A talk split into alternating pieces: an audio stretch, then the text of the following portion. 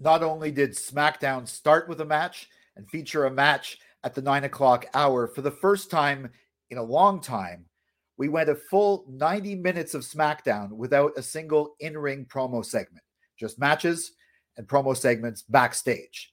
Of course, the only thing every, anyone would talk about after this show is the in-ring promo segment that followed after 9:30. WWE SmackDown was in the Delta Center in Salt Lake City, Utah on February the 16th, 2024, and these are my thoughts. Welcome to SVS Wrestling on YouTube and the SVS Wrestling podcast by Silo Voice Studios in Montreal. I'm Jason C. McLean. Now, before we really get started, I just like to remind everyone that normally I do the Raw, SmackDown, and PLE reviews only in written form um, at svsreviews.com slash wrestling. But like I did for Raw, I'm doing this one on the video channel and the podcast as well too. So um, we started off with a shot of The Rock doing heel parking, really bad parking job. It was a video that was shared earlier in the day too on WWE socials, so I kind of knew The Rock was there. Of course, we all knew The Rock was there, and Roman Reigns as well too. Later in the show, we get the other video they shared of uh, Roman Reigns arriving and hugging Jimmy Uso for some reason. Anyways, uh, the actual show though, uh, in ring started off with uh, a match. Started off with uh, Kevin Owens versus Dirty Dominic Mysterio of the Judgment Day in an Elimination Chamber qualifying match. Now, Dom did cut a promo while walking down to the ring.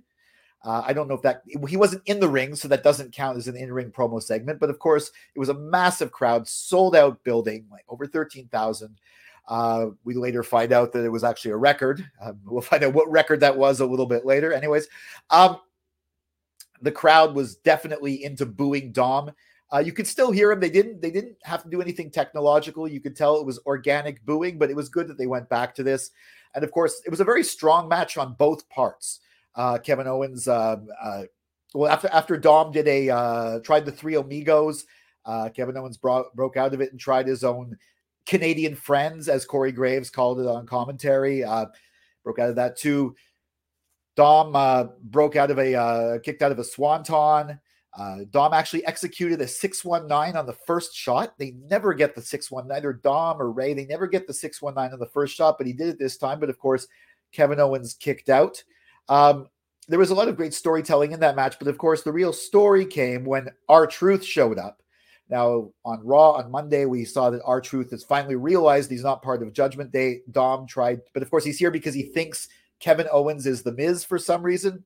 Uh, Miz is fighting later, so I'm surprised he showed up for the wrong Miz. Um, and Dom tries to trick him and tell him he's in Judgment Day he gets him in the chair. But R-Truth finally ended that chapter in the story to a huge crowd pop. He sat down, on the chair, and that caused a distraction that allowed Kevin Owens to win. Now, I wanted Kevin Owens to win, but I really thought Dom was the one who was going to take it.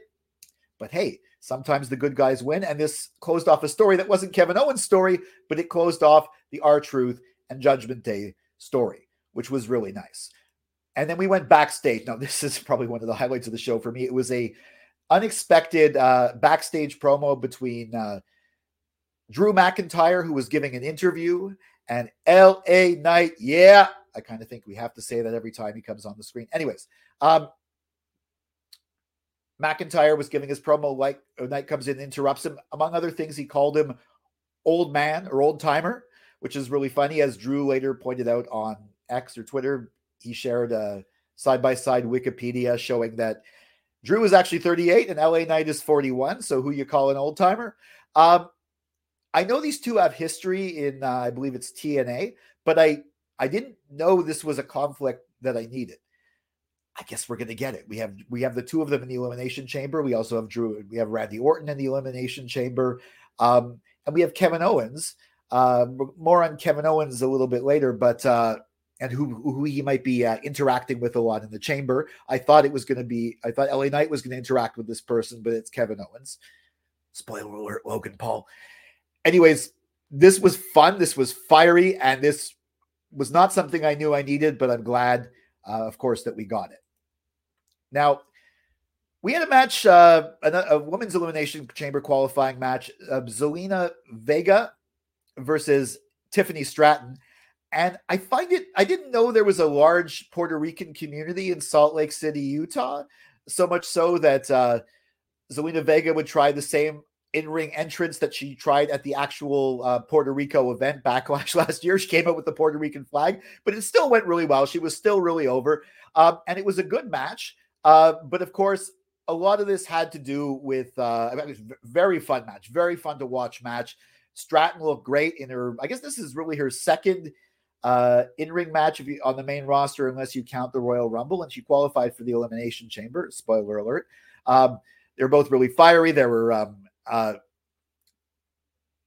plenty of excitement in this match, but of course, the uh, Legado del Fantasma was sitting at ringside, and, and Elektra Lopez from that group really got under Vega's skin, caused a distraction, which uh, Stratton took full advantage of and hit a really strong looking, prettiest moonsault ever. Uh, apparently, Vega needed to be helped out of the ring after, the, as the camera focused on Stratton. That's another story. But uh, it was uh, hopefully everyone's okay.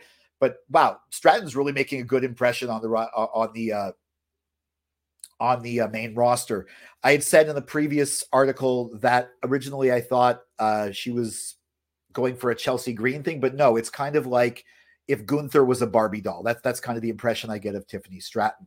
Uh, very successful match. Now, in the midst of all this, we did uh, actually just before this match, we got another backstage segment with uh, Pete Dunne and Tyler Bate, and Bate suggested a tag team name. I can't re- remember what it is now. I didn't write it down. It's it just sounded really bad. What's wrong with British Strong Style? But of course, that was to set up a later match between Dominic Mysterio and uh, JD McDonagh uh, versus Dunne and Bate next week, uh, to, which is the typical way any of Judgment Day's uh, tag team championship challengers. They always have to fight Dom and JD the week before. Of course, next week is actually taped after this show, so hopefully no spoilers come out about that one.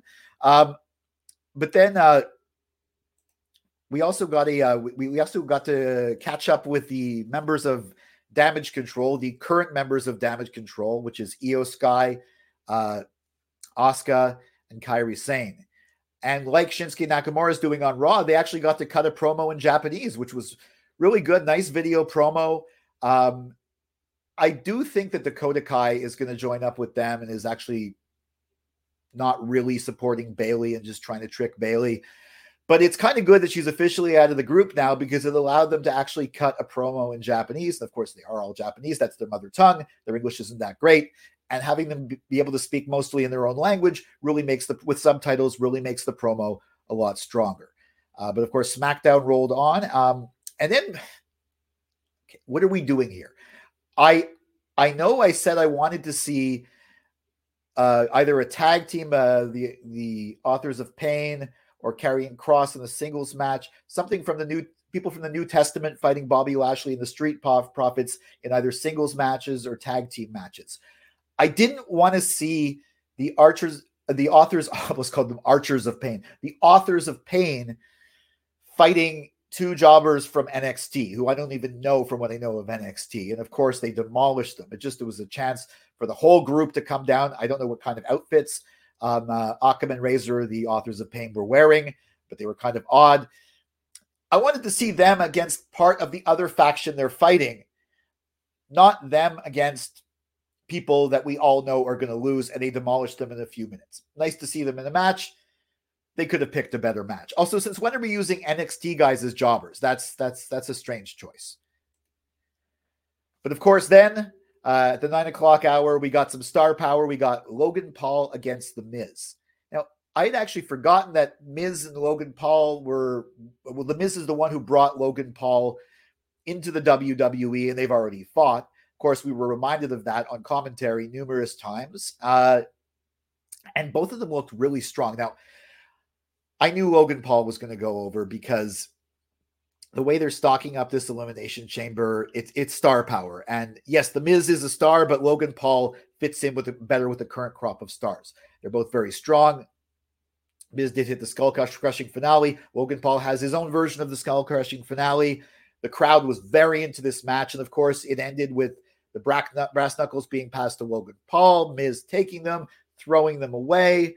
But of course, Logan Paul got the better of him, uh, took advantage of a referee distraction, went right for the eyes, and won as a good heel does. This was Logan Paul's first television match, though. So kind of think he's going to win his first television match. I guess Logan Paul's becoming a more active member of the roster right now, which is nice. He's actually showing up on random episodes of uh, SmackDown and fighting, rest not just cutting promos, but wrestling on them too. He made a comment about it last week, not wanting to wrestle in Utah. I thought that maybe they would somehow have the Miz be a no-show. Also, I thought R-Truth would come in this, but R-Truth already came in to help out the Miz. I bet you on Monday there's going to be some promo from R-Truth going, Miz, Miz, Miz, I helped you win. And Miz is like, uh, I didn't win. You helped Kevin Owens win.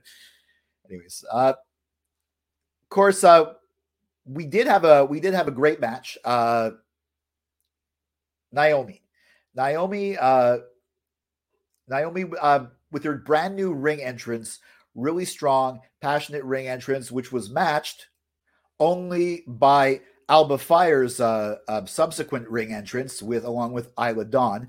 It was like um, the uh, the the club kids versus the goths, something like that. Um, but it, it was very very theatrical entrances, and apparently that was uh, Naomi's old uh, TNA ring entrance, which she now brought into WWE, which is now her new WWE ring entrance. It was a really good match. Now, okay, I knew that uh, Fyre wasn't going to win specifically because she was a last minute replacement for Shotzi, who unfortunately got injured uh, on an NXT match, which is probably going to air next Tuesday or it's going to be cut from the broadcast. We don't know because they're taping in advance because they're going to Australia. Anyways, still, it was a great match. They were both really impressive. Naomi, wow. Like I I, I wasn't really watching the last time when she had her, her run before, but really impressive work from both both hands. And she ended up winning by submission, which she normally doesn't do. Like incredibly athletic, incredibly hard hitting, two definite talents to watch. And I'm I'm glad Naomi's going to be in the women's elimination chamber, which the lineup is almost full. Uh, we have uh, we have uh, just one more person to go who's going to be determined in a brawl on Raw, I believe. So that'll sort uh, that out. Now, um, as all of this is happening, uh, just before the night, we've been getting throughout the night getting backstage segments with uh, SmackDown general manager Nick Aldis. At one point, he's in a luxury box with, uh, of all people, Bron Breakker. Well, that makes sense. Um, Jade Cargill, uh, and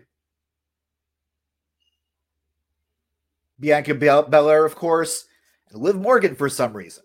Uh, they were all in the, the luxury box. They were all hanging out backstage. And when Tiffany Stratton came in after her match, she caused a bit of a fuss. Jade got right in her face. Uh, and that, of course, uh, eventually uh, paid off when uh, all this actually came out to the ring just before the main event to announce that Bron Breakker was now signed to SmackDown. Now, I'm really happy for him. I think this is great. I kind of thought Bron was going to end up on Raw, maybe challenge Gunther for the Intercontinental title. That would have been good. Get into that mix. It made a lot more sense. Of course, uh, Bron does have a history with Paul Heyman from NXT, so maybe mixing him with the Bloodline is going to be an interesting idea too. Maybe they just needed him on SmackDown. Uh, so that was that was that was a good, uh, I guess, payoff to all those backstage segments. I'm wondering uh, I'm wondering when Jade Cargill's going to sign. I'm pretty sure she's going to SmackDown too. Especially, I really, we all really want to see her against Bianca Belair. She's apparently not going to be in the Elimination Chamber, although she was supposed to be put into it somehow. But I guess they don't want to necessarily have her take a pin uh, so early in her run. Now, this leads to our final segment the bloodline. Roman Reigns comes down, takes him a few minutes to get to the ring.